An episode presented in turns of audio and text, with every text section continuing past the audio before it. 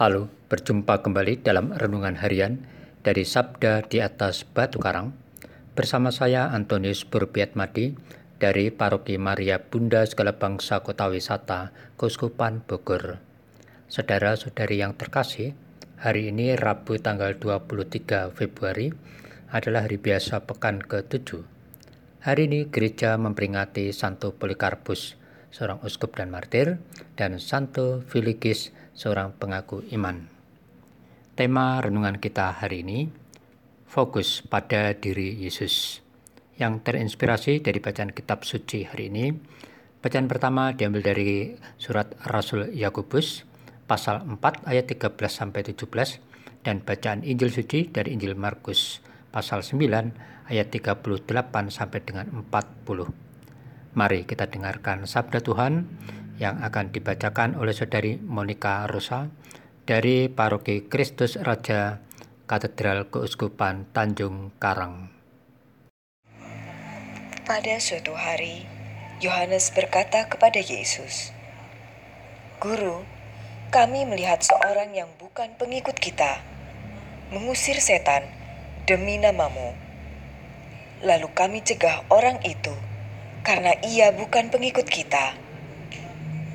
Tetapi Yesus berkata, "Janganlah kalian cegah dia, sebab tak seorang pun yang telah mengadakan mukjizat demi namaku dapat seketika itu juga mengumpat aku.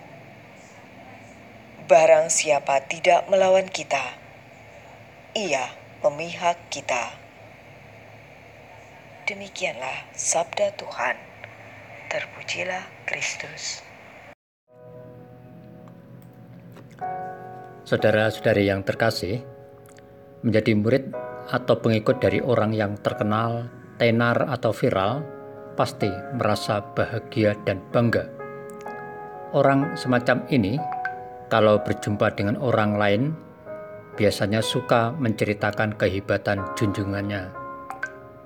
Kalau ada orang yang menirukan atau melakukan hal yang sama, semacam cara atau gaya seperti milik junjungannya, pasti pengikutnya itu akan memarahi orang itu.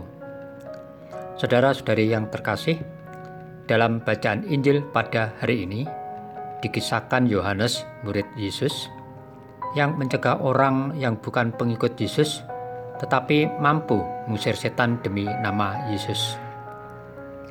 Mendengar protes Yohanes itu, Yesus tidak mau berdebat mengenai hal yang sepele semacam itu.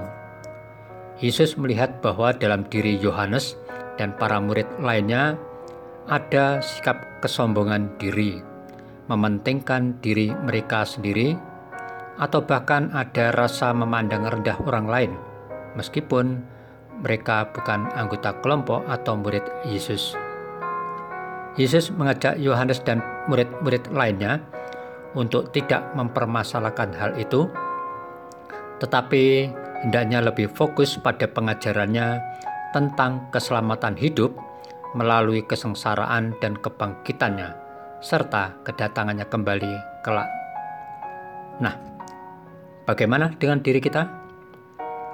Saudara-saudari yang terkasih, semoga dengan sabda Tuhan hari ini, kita menjadi orang yang memiliki sikap kerendahan hati, mampu menghargai orang lain.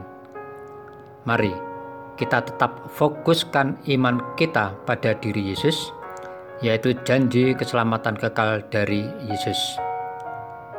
Mari kita imani kesengsaraan Yesus, wafatnya di kayu salib, dan kebangkitannya, yang adalah dasar iman kita sebagai murid dan pengikut Tuhan.